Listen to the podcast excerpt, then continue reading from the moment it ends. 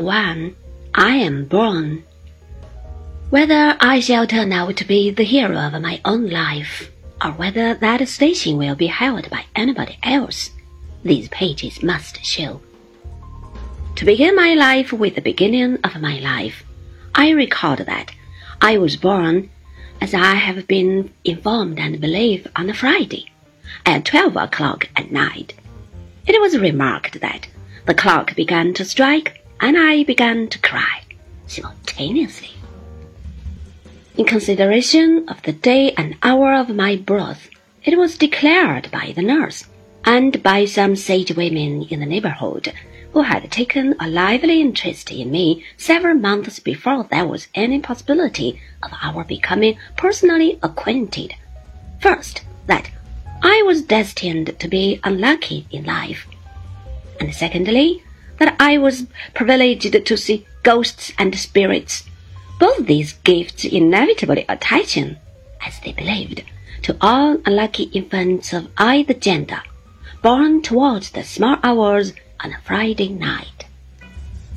I need say nothing here on the first head because nothing can show better than my history whether that prediction was verified or falsified by the result.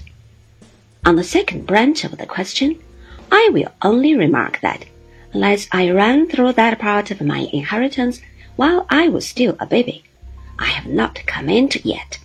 But I do not at all complain of having been kept out of this property, and if anybody else should be in the present enjoyment of it, he is heartily welcome to keep it. I was born with a caul which was advertised for sale in the newspapers at the low price of fifteen guineas. Whether seagoing people were short of money about that time, or short of faith and preferred cork jackets, I don't know.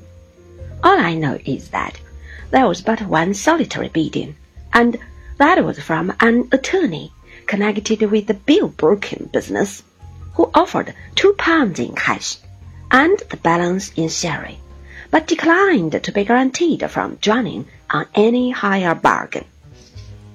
Consequently, the advertisement was withdrawn at a dead loss. For as to sherry, my poor dear mother's own sherry was in the market then, and ten years afterward, the caul was put up in a raffle down in our part of the country to fifty members at half a crown a head. The winner to spend five shillings. I was present myself, and I remember to have felt quite uncomfortable and confused at a part of myself being disposed of in that way.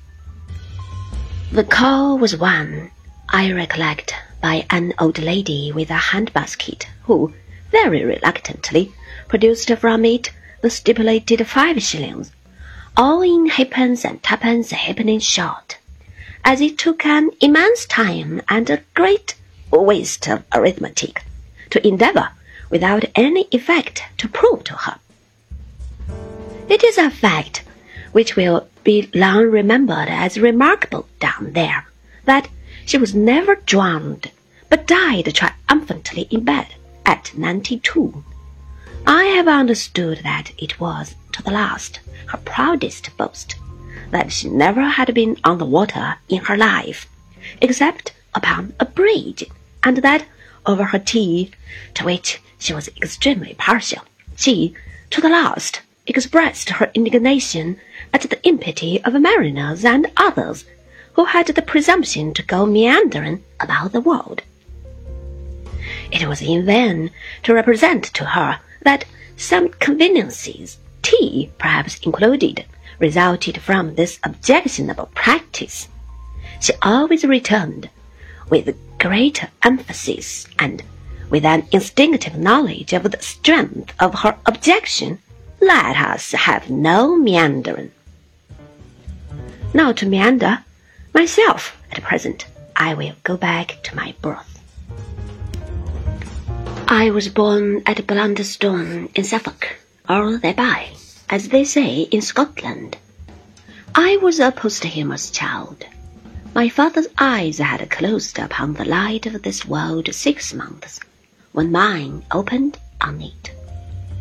There's something strange to me, even now, in the reflection that he never saw me, and something stranger yet in the shadowy remembrance that I have of my first childish associations with his white gravestone in the churchyard, and of the indefinable compassion I used to feel for it, lying out alone there in the dark night, when our little parlour was warm and bright with fire and candle, and the doors of our house were, almost cruelly, it seemed to me sometimes, bolted and locked against it.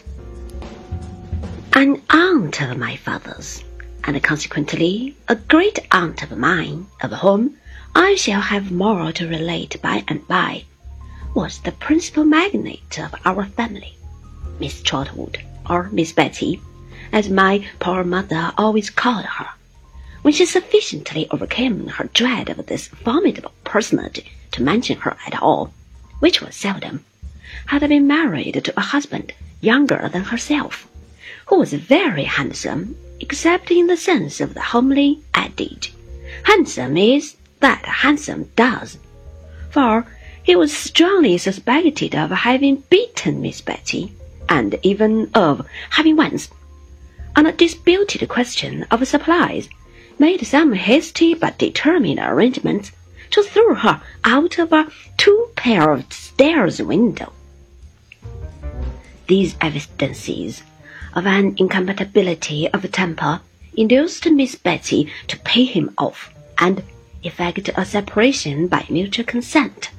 He went to India with his capital, and there, according to a wild legend in our family, he was once seen riding on an elephant in company with a baboon, but I think it must have been a babu or a Begum.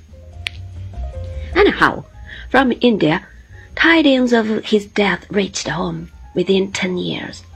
How they affected my aunt, nobody knew, for immediately after the separation, she took her maiden name again, bought a cottage in a hamlet on the sea coast a long way off, established herself there as a single woman with one servant, and was understood to live secluded ever afterwards in inflexible retirement.